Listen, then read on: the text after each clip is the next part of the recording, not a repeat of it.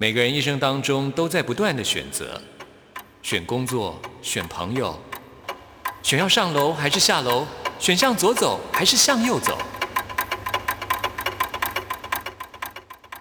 只有音乐，你不用选择，因为你要的音乐都在这里。音乐 MIT Music in Taiwan。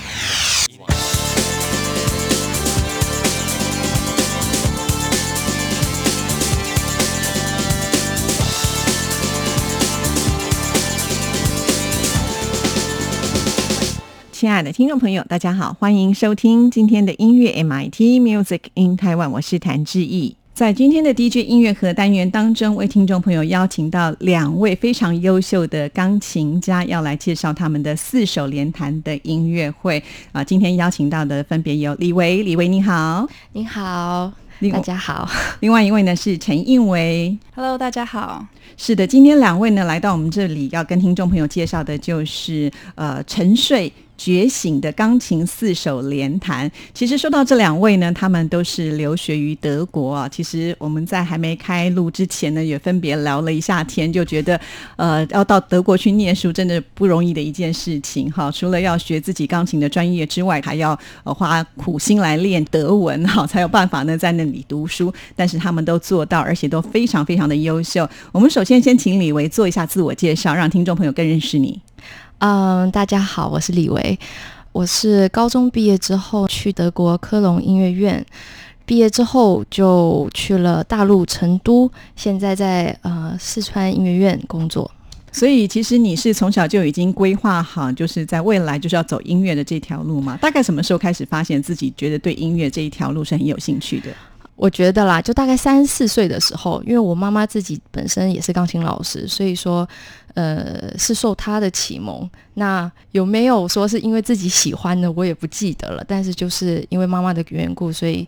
呃，一直这样子学着，学下来的是，所以你的大学就是在德国念的嘛？对，所以你决定算是蛮早的就要出去。对，确实。对那是哪里来的动力？因为这样要远离家乡，而且一个人飞到这么远，高中要去念大学，其实还没有成年，对不对？对，还没有成年。呃，我妈妈其实她她有想过说。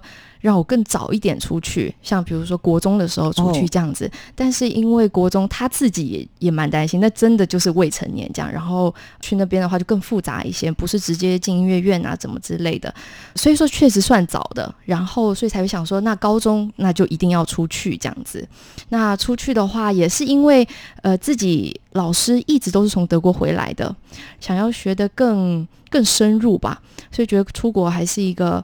呃，很有必要的一个选择是，而且你很厉害，拿到了钢琴演奏硕士，另外还有一个是艺术指导的硕士，还有巴洛克音乐键盘演奏硕士。我想钢琴硕士可能我们大家比较能够了解，就是一个钢琴家了嘛，哈。那什么是艺术指导呢？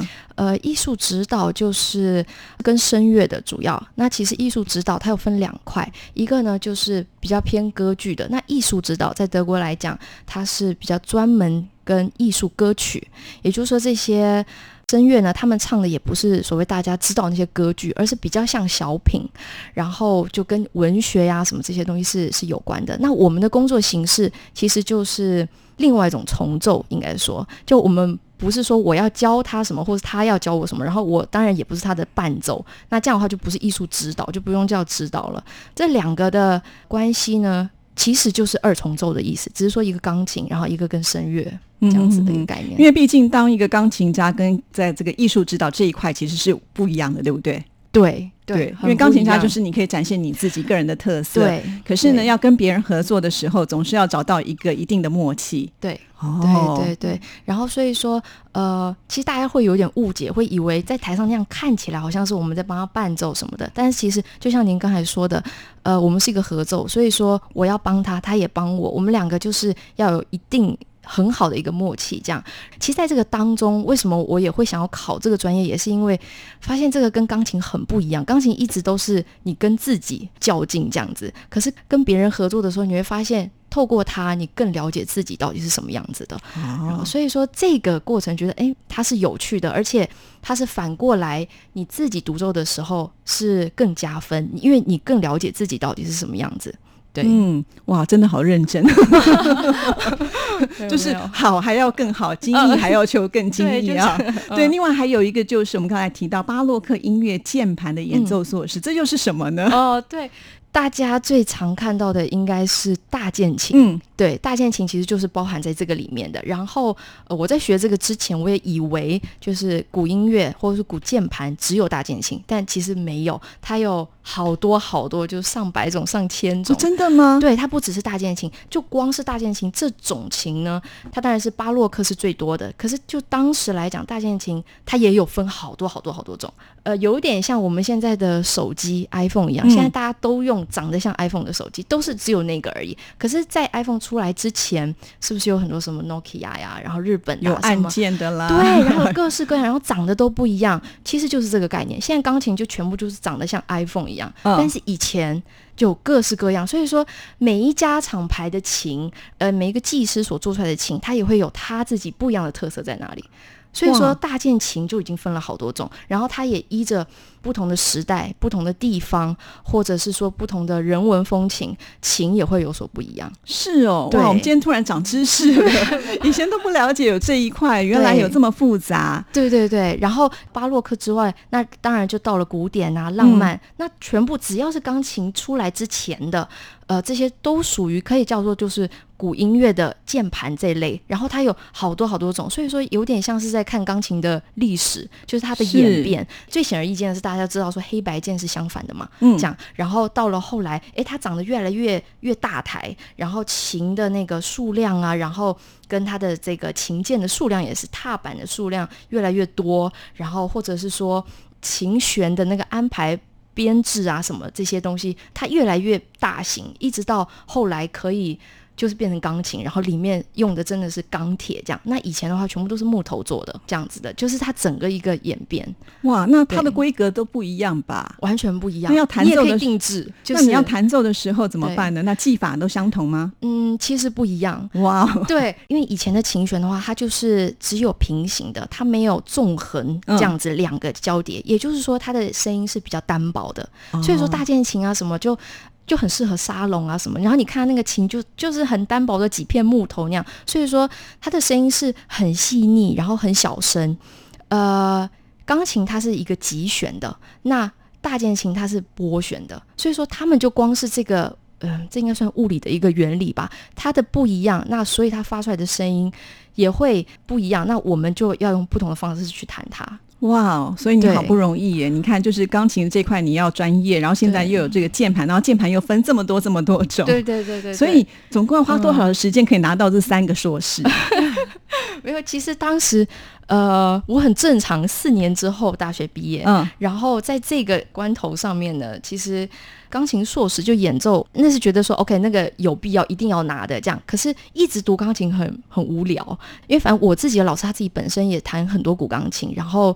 呃，他他就有推荐说，那不然你再多读一个这古钢琴要不要嘛？就是，对，因为其实他就是触类旁通，说实在的，所以说都是反过来都是帮助到你的钢琴的。然后所以说就读了这个，然后那我自己是对于声乐指导很有兴趣，所以又报了，所以就同时读三个这样。哇！然后所以其实。嗯，硕士是两年嘛，但是因为我三个，就还是花了一点时间，三年毕业这样。那已经非常了不起，你的同学或者是德国的老师都觉得 哇，台湾来的真厉害。没 有没有。OK，我们刚刚这样介绍就知道，其实我们台湾的这些学生出国去，他们都非常的认真，也把握时间跟机会，好好的学习啊。好，刚才介绍的是李维，那接下来我们要请呃陈应维来跟大家介绍一下好吗？嗯，Hello，大家好，我是英维。嗯，那我自己本身的呃出国历程，其实也是跟呃李维是有点像的。我也是在台湾，嗯，高中毕业之后呢，就过去考大学。那呃，我先在呃萨兰那边念了大学之后呢，研究所过去呃科隆，就是继续我的呃钢琴演奏硕士这样子。之后，呃，念完硕士钢琴演奏硕士之后，呃，我觉得就是对这个艺术指导，我我们其实也是同一个专业的，对对。然后，呃，就是对德文艺术歌曲的歌词特别的感兴趣，就是有时候读那些词的时候就会很感动，是。然后就觉得说，哎，这个东西很不一样，因为是从文字的角度去解读音乐吧。对我来说，当时就是更有画面跟想象的空间。对，那所以呃，我后来在呃钢琴演奏硕士毕业之后，我就想要继续呃再考一个这个学位。是，可是我觉得这也是很不容易，因为呢，我们刚才前面就提到了德语不是我们的母语嘛，对不对？你要去这个地方念书的时候，就要呃可以说是从头开始学习起哈。那最基本的沟通，甚至呢要用到专业的部分。那刚才你提到就是对这些德国的这个文学的歌词是非常有兴趣，我相信那应该是更深奥的。对，当然当然就是呃你自己在看的时候，肯定会有很多不懂的地方。那嗯，就透过老师他们在帮你解释一次之后，你会。更加的对这些词其实有感觉，而且其实我觉得，嗯，西方的诗人跟东方的诗人，其实他们在有一些地方蛮像的，就是在讲画面的时候啊。所以其实，嗯，因为我自己本身就也很喜欢，就是文学，文学，对，所以这对我来讲，就是更，就是更容易感动到我。所以你也是会觉得说修这个艺术指导会帮助你，就是在弹琴的时候更能够去表现吗？对，因为其实在这之前，上大学的四年跟后来研究所两年，其实学的都是演奏。真的到后来，我觉得会有一种就是比较局限跟封闭的感觉。那所以，呃，我觉得这个东西其实是帮助我，呃，用不同的角度来看待弹琴这件事情。对，在台湾我好像还没有看过人家就是有这样子一种科系或者是这种的一个专业，对不对？好，所以你们到了国外去之后，你就会发现，其实，在教学的设计上就会跟在台湾是截然不同。尤其你其实从小就是念台湾的音乐班嘛，对不对？可是到了国外去之后，你会发现其实那是不一样的。嗯，你觉得最开放的，让你觉得学习到最多的是什么呢？我觉得是把生活跟音乐更完整的结合在一起吧。在台湾其实不太懂生活，在台湾就是音乐班，呃，上课、下课，然后练琴，那可能还要考试啊、补习什么的，所以其实好像真的没有很多的时间去让自己好好的生活。我觉得弹琴跟生活其实是有非常大的连接，因为其实琴是反映你一个人的状态。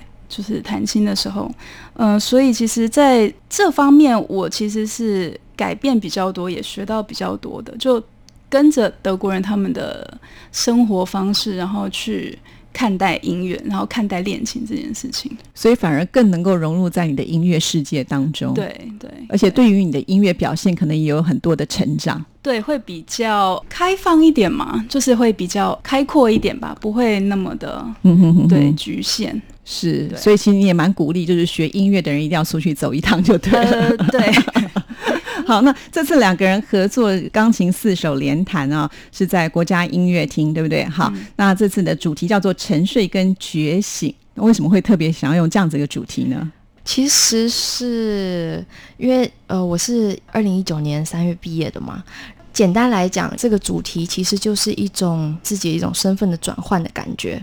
呃，我不知道大家会不会这样子，就是你毕了业之后，突然有一种嗯，哎，哎，有点有点空虚，怎么回事？现在现现在怎么办呢？现在要干什么呢？这样子那种有有点迷茫。因为上课的时候上课的节奏嘛，等你毕业的时候，那个节奏就要改变一下。对，要改变一下，这样，然后才有一种觉得，哎，虽然以前。大家都会讲说，哎，那个毕业之前可能要想一下之后的这个规划呀什么的。上学的时候呢，当下会觉得说，好，我会来想一想。可是那个时候就没有觉得那急迫性吧。然后所以毕业了之后就觉得，嗯，好像该是想想的时候，而且好像有点晚了。现在现在这样，然后所以才会突然有一种觉得说，OK，呃，那来跟人家一起合作一下，来开一个音乐会什么之类的这样子，然后。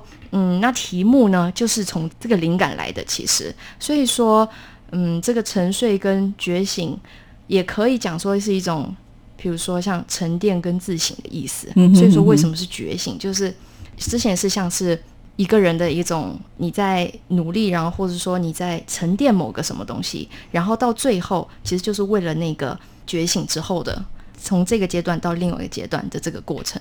对，也就是说，其实这是你们一个新的阶段的开始。对对对对，然后用这场音乐会来见证。对对对，有有一点点算是就是对我们自己来讲有点仪式感的一个事情了。就是这个音乐会有一点像是我转类点我我的一个转泪点。对对对哼当时你们就是因为在学校就认识了吗？嗯，对，其实是的，对，因为你们是同样的一个科系嘛，对不对？对就是学的主修也是相同的所以你们其实就是在国外就有这样的想法，还是回到台湾之后，还是觉得说毕业之后才开始想要开始合作，还是说在以前学校的时候就已经有合作过？我是回到台湾之后，嗯其实我们虽然是硕士的时候是同学，但是就是没有很熟。对，哦，真的吗？对，其实没有很熟，只是说我知道这个人，然后嗯我们都互相知道学校有这么一个人这样对，但是并不是同一个平常会生活的的圈的朋友这样，对，不是生活圈内的人。哦，真的哦，我还以为就是说台湾人会跟台湾人在一起。呃 对啊，是没错，对，但就是呃不不同圈子，对不同圈子，对，我们住的地方其实也比较远一点，对没有到很近，嗯对。嗯嗯好特别哦！嗯那至于为什么会结合在一起，我们听一段音乐之后呢，再来分享一下 好了。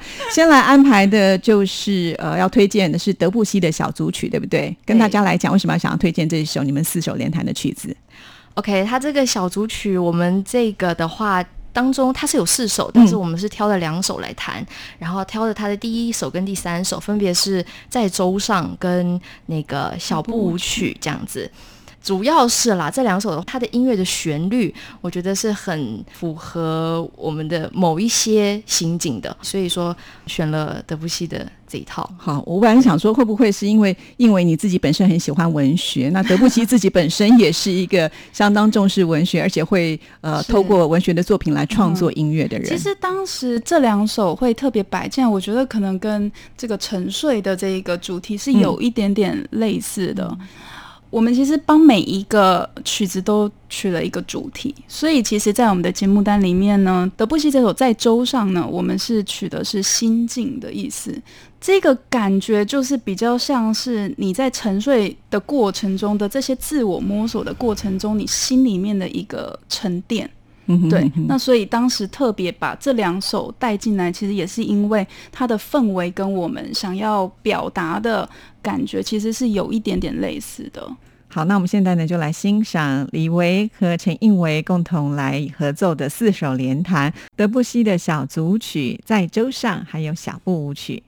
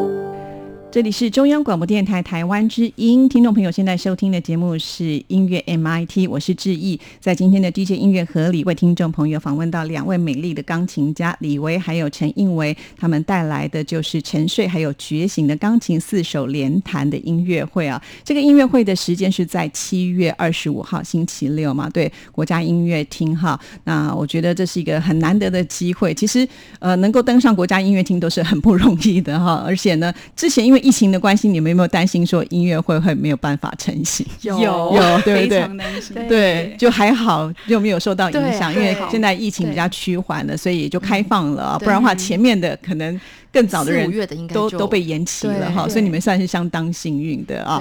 好，那刚才就聊到说两个人的合作，其实在学校并没有那么的熟，对，那为什么会有机会来碰撞出这个音乐会呢？呃，谁来先跟大家分享？好，那我来好好，李维，对，因为这个音乐会是我提出来的，其实当时好像会真的开始合作，是因为一场考试这样。那当时、啊对对一场考试当时考完之后，李威就要走了嘛，因为那是他最后一场考试了。嗯，对，那其实，在合作的过程中，我也觉得，哎、其实还蛮蛮特别的，就是因为其实合作这种东西呢，除了默契以外，其实可能也还需要一点点那种人跟人之间一种磁场。嗯 对，对那我当时是觉得，哎、还蛮特别，就有些东西好像蛮自然的，就这样子接上。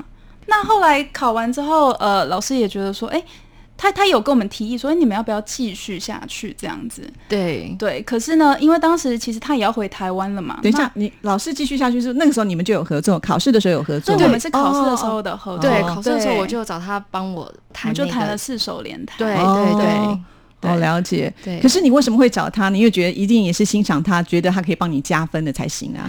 学校这么多的同学，对，其实是这样，因为因为我们是同学嘛，然后虽然只是平常没有玩在一起这样，但是见到这个人的的时候，哦，大概当然知道说他的性格啊或什么的，那我觉得其实就是一个印象吧，觉得是一个可以合作的一个会不会因为我们两个都是学艺术指导，就是很很容易跟别人来合作？也有可能，对，也有可能。我是觉得，就是如果不讲钢琴的话，嗯就是觉得我们有些东西是蛮像的，所以才会觉得，哎，OK，如果有一个什么事情的话，会第一个会是先想到他这样子。哦所以说，台湾这个音乐会也是这样，就是回来了之后想说，哎，还是跟应伟这样子。是，所以有了之前合作很好的经验之后，就发现嘿可以可以继续的延伸出来。对对对，哦，就是用这样的方式来呈现这场音乐会。嗯那这次的曲目嘞，其实因为说实在，四种联弹的曲子也很多，那你们怎么样来挑选？因为对你们来讲，算是学成归国之后的第一场音乐会嘛，嗯对你们来说也是一个很重要，因为是一个里程碑，刚好是一个转泪点。所以怎么样来选这些曲子呢？我们当时是先定了一个主题嘛，题就是这个主题，然后所以找了很多关于不管是从文学角度，或者是从这个作曲家他作曲的的时候的背景，呃，去挑类似于跟我们这个主题很很相关的这些东西。所以像我们曲子里面有呃有睡美人啊什么这些，虽然是这个管弦乐改编的，但是就是因为睡美人就是他也沉睡啊，然后后后来也觉醒，对，然后对，然后也查了一下，哎，睡美人大家对于它虽然是个童话故事，但是它确实是有一些就中古时候他们的一些故事背景在里面，它没有像童话故事那么的什么公主王子这么简单，而是说。沉睡的时候呢，就是一个个人的内在的变化是没有被肉眼看得到的，但实际上它是在呃沉淀，然后是为了之后的一个变化。那这个东西，我觉得它就跟我们这个就是嗯，蛮契合的对，蛮契合的，就是这个意思。所以说，就是从这样子来的，所以选了《睡美人》，然后还有呃，还有两首舒伯特，啊，两首舒伯特，这个这两个呢，也是呃，舒伯特他两个后期晚期的两个作品，很经典的两首。那这两首，一个是有标题的，就叫呃《生命风暴》；另外一首，它虽然没有标题，可是它的故事背景呢，是舒伯特跟他的这个女学生，呃，一个贵族女爵还是什么的这样子。他的一个单恋单恋的故事 对单恋的故事，对。那选生命风暴的话，光是主题听起来就很很风暴啊，就很符合 这个生命总是要经过一点风暴嘛。对，其实那就也是跟我们主题是很合的。那另外一首这个单恋这个故事，嗯，对呀、谁没有一点单恋？就是就是这一类的这这些，对，所以就是我们选曲子都是从一些。很多是大部分是从他的背景去去找的，是，那对当这个曲子选定之后，那接下来就是两个人的合作啦。嗯呃，我们刚才前面也提到，两位呢都是可以说独当一面的钢琴家嗯哈。那但是现在合作的时候，总是会觉得说要怎么样来合作，表现出最好的一面。嗯那有的时候不是说我自己要把我的锋芒给显露出来，因为那毕竟是属于比较个人式的。但是四手联弹就是一组的合作嘛，对。对那你们怎么样来分配？就说哎，谁要负责弹什么？你们是怎么样来协商的呢？嗯，其实配其实好像对，就是也不会那么明确说，呃，你做什么，我做什么这样子。嗯应该说这个是不能说的一种默契。默契，或者是一种秘密一样，就是说，哦，我这样做了，那他可我知道这样子，对，就是好像我这样做，那他可能就知道说，哦，好，你想这样做，所以那我要怎么样一点，这样有一点点这样子。然后当然，呃，因为我们就合作的话，就是这一两年的事情，嗯然后在这个过程中。也会发现很多我原本对这个人的第一印象而不一样的，就是有改观的，对有知道说哦，原来不是我第一印象想的那样子。因为嗯就像他刚才自己说的，就是说从弹琴的方式，或者说他弹琴的一个他的一个想法，好、他的概念，就是他其实可以直接反映这个人的一个性格。对，然后，嗯、像比如说。他是很果断的，就是在弹琴的时候，虽然看起来这就是我觉得有误差的，就是他看起来不像那样子的人，可他弹琴就很果断。然后这个东西，那就是刚刚好，就我们两个，我可能看起来，我可能看起来是比较果断，但是我不是果断那种人，这就所谓的磨合的地方。然后呃，也是磨人，然后也是磨磨音乐，就是两个就这样子的东西。我们刚刚听了这段，就发现音乐家的沟通好特别，他们不是用言语，他们其实是用琴音，然后就可以去判断说接下来我们该怎么合作，是不是这样？这个就你可以透过音乐去知道这个人的个性是什么。对对这就是你们学这个 艺术指导的这个最大的目的了，对不对？就可以把它发挥出来。对对对，对你不需要去跟他讲什么，其实有的时候就是可以透过你的琴音啊，对方就知道哦，你想要表现的是什么。那下一次我们在合的时候，就会修正到两个人最投气的地方，是不是这样？对对，没哇这超级高。端，对对，但有的时候会有一点各自坚持己见，就是那怎么？办呢？对对，那就。哦，好，那我们就都退一步，或者对对各退一步，然后找第三个方法。真的吗？那你们会去试验不同的版本吗？假设说，哎，这次我先试用，可能你比较坚决的会哦，会。然后那最后谁来决定说，那我们要用哪一个呢？万一如果坚持下去就没有办法。应该是说两个会有一个呃感觉说，哎，哪一个是比较好的？对，对有的时候就觉得哦，确实你的那个比较好，那对那就用你的。那如果就是都觉得说，其实你的没有很好，然后他也觉得我的没有很好啊，那我们就我们就会坚，就是僵持很久对久。挑一下他的优点跟我的优点，然后综合出第三个，这样子就是哦，那就第三种，就不要我们两个的这样子。是是，所以还是可以很心平气和的啦。可以可以就是目前都还是很心平气和的。我常常讲说，一个艺术家哈，嗯他一定有自己那种性格是不能够被侵犯的那一种。对因为因为我觉得本来音乐家或者是艺术家，他就要有自己的个性。嗯对，可是呢，偏偏在四手联弹的时候，就是讲合作嘛。嗯那这个时候要怎么去调整，就非常的重要。我再举一个例子好了，比方说，你一个人在弹钢琴的时候，那八十八个键盘是你可以自由的去发挥、自由的去展现。可是现在两个人坐在同一台钢琴上面，就只分了一半呢。比方说，你可能就是连身体的那种就是肢体，因为其实钢琴家不是只有动动手指头，我们知道弹那种很很强烈的曲子的时候，是几乎整个人都快要被跳起来那种感觉。可是这时候你要怎么样去收敛，然后又可以把你的音乐表现出来？我觉得这是一个非常高深的技巧，是比一个人弹钢琴还要难难的很多，对不对？对对，那你们怎么怎么去修正呢？嗯，首先呢，大家就会觉得是说，哦，那你既然都分成一半了，那你的工作量是不是也是个人一半一半等于一这样？但其实没有，嗯所以说，就像您刚才说的很好，就是说，其实我们就是要必须还是一加一等于二的一个概念，然后，但是这个二呢，它又是要一个。最后它是 要要浓缩成一个。变成一的，对，又又是要又要从浓浓缩成对变成一，嗯应该说先把个人的做好吧。个人的做好了之后呢，这个磨合，需要一点时间啊。对，其实需要一点时间，然后还有不断的沟通，而且因为其实两个人要呃弹一首曲，像四手联弹这种东西，很讲究的是两个人的呼吸有没有一起，对两个人哦对乐句的理解有没有一起，就有没有达到一个共识。那这个东西弄好了之后呢，其实呃接下来我们就会。进行的比较顺利一点，所以大部分时间其实也是在练这个我们的一个共识。对，就是怎么样可以像是一个人嗯这样子。嗯哼哼哼，对这就是我们刚才前面讲的嘛，一个人其实我自己要什么表现都 OK，可是，一旦就是要参入另外一个人进来的时候，他就要花更多的时间去做处理了。对对，所以这就是我觉得四手联弹它最难的部分了。对 不是说我帮你分一半工作量，其实不是，我觉得应该是更加了一倍的工作量。对对对就除了你自己本身之外，你还有另外一个就是属于这个和谐的部分了。因为对其实，在听四手联弹曲子的时候，本来就是要听的是一个完整的曲子，而不是说听这个音乐家或那个音乐家。嗯，对对对对，哇，真不容易啊！好，那接下来我们要来听的就是普朗克的作品，跟大家介绍一下好吗？普朗克他自己本身呢是大概二十世纪的一个作曲家，那比较就是晚期的，所以说刚好我们选的这首曲子呢，虽然不是他非常代表性很晚期的东西，虽然是他自己本身是一个早期的作品，但是他已经很他受到像是史特拉文斯基这样子的这种风格，法国的这种后现代，然后有一点不和谐，然后要有一些不是传统和声的一个概念的一个东西。那这个曲子呢，它本身没有太复杂的一个背后的作曲的背景，这样单纯的我们就是取得它的这个音响效果跟它这个整个曲子的张力，听起来很很残暴，应该说对对。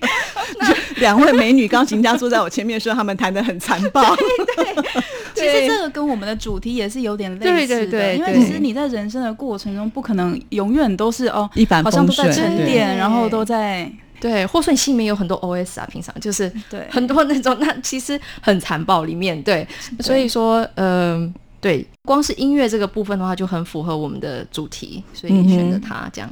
的确，因为一场音乐会可能在规划上来讲，你总是希望能够各方面的去呈现出，尤其你们这段时间的学习，更何况你们本来就设定了主题嘛。嗯那这个主题也可以说是就是总结了你们就是学琴了这么长的一段时间，嗯总会有就是呢可能需要发泄的部分。对，还蛮多时候需要对，还蛮多的。所以我觉得就很羡慕钢琴家就是这样，他可以透过琴音来发现，他还是可以很优雅的，不需要开口骂人，或者是做一些粗鲁的动作，都不需要，就透过琴音就可以了。好，那我们现在就来欣赏这首普朗克的前奏曲。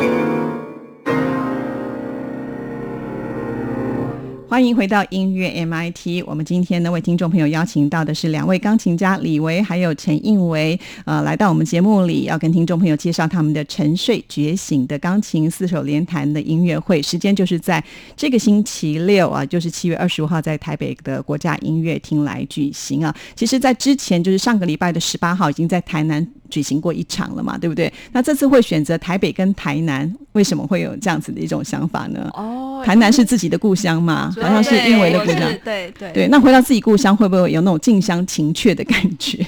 哦，有哎、因为其实雅音楼呢是我呃十八岁呃毕业音乐会呃在台湾最后一场音乐会，其实就是在那里办的，所以其实这一次又在雅音楼，呃对我来说蛮特别的。就是学成归国的一个，对，就这么久以后的呃回台湾的第一场音乐会就在那，是是很有意义。对啊，我也很好奇啊，像两位的呃家长啊，就是花了这么多的时间栽培你们，就是还要出国念书，而且要相隔这么久才能见面，因为毕竟出国不是说常常能够回来嘛，对不对？那现在看到你们有就是呈现出这场音乐会的时候，他们的想法是什么？我很好奇。他们的想法。李维，你妈妈本来就嗯是音乐家嘛，对对对对，呃，他会给你最直接的意见嘛，因为他懂啊。对，嗯，说实话呢，就他自己，这怎么说嘞？就是因为因为台湾的音乐会其实算蛮多的，嗯然后大家也很爱开音乐会这样子。他其实对我很严苛啦，应该这样讲，就是嗯。他他也会说，他说，呃，你你确定你有你有这个票房吗？就是你你要你要就这样子开一个音乐会，对他其实是担心，对对对。那但是他说的也对啦，可是我说那没有开始，那怎么办嘛？就是就是总总是有总是要去尝试啊都要去尝试一下什么的。他就是很多就是。呃，多是祝福啦，然后就是他能帮的就帮一帮啊什么，但是整体来讲还是，呃，我们两个主要就我们两个在在弄这个事情，然后，他们就比较哦啊，好好去呃，到时候来支持一下这样子，对，就属于这样子，是，就是鼓励多啦。嗯那但是因为鼓励妈妈的角色就会觉得说很怕小孩受伤，对不对？对所以他就会觉得说啊，还是那先把这个呃心理建设帮你做好就对了 哈。也是也是对。对那因为因为你之前十八岁的时候已经开过一场，那现在等于学成归国之后呢，他们就是要有点像是来检验，就是哎这段时间你已经花了这么长的时间在德国念书啊，然后回到台湾，其实他们应该会带着那种更兴奋、期待的心情来听你的音乐会吧？哦，其实他们都没有给太多的建议，就只是知道说，哎，哦，你要开音乐会了这样子。对，那所以呃，他们对我的教育一直都是就是还蛮放任的，所以其实他们就是支持，然后呃帮我做这个宣传工作，很努力的帮你推票，对不对对对对 亲朋好友通通都要拉来。对，没错哦，其实这就是一种感动啦，哈，就是觉得哎。诶毕竟呢，就是小孩喜欢这样东西，然后他又能够学到有一定的程度，跟有一定的收获。那我觉得刚好这个时候就是来检验的时刻，嗯啊，就是展现你们的这种学了这么长的时间的一种表现。好，那当然也要祝福两位这次的这个音乐会的合作非常的成功。那也希望呢，在未来能够呃带来更多好的作品分享给所有台湾的乐迷们。其实我觉得台湾的很多优秀的音乐人，他们在国外的表现都非常的好，所以那现在回到台湾了，我们觉得应该要给呃两位就是像这样的音乐家更多的支持。那最后呢，我们要来听的就是刚才提到舒伯特他的作品了。那今天我们要来听的是哪一段呢呃，？F 小调的幻想曲。对对对对，好，那因为比较长，所以我们就只好就帮大家安排片段，呃 精彩的演出。好谢谢两位，也祝福你们，谢谢。谢谢谢那我们今天的节目进行到这里，要跟您说声再见了，谢谢您的收听，祝福您，拜拜。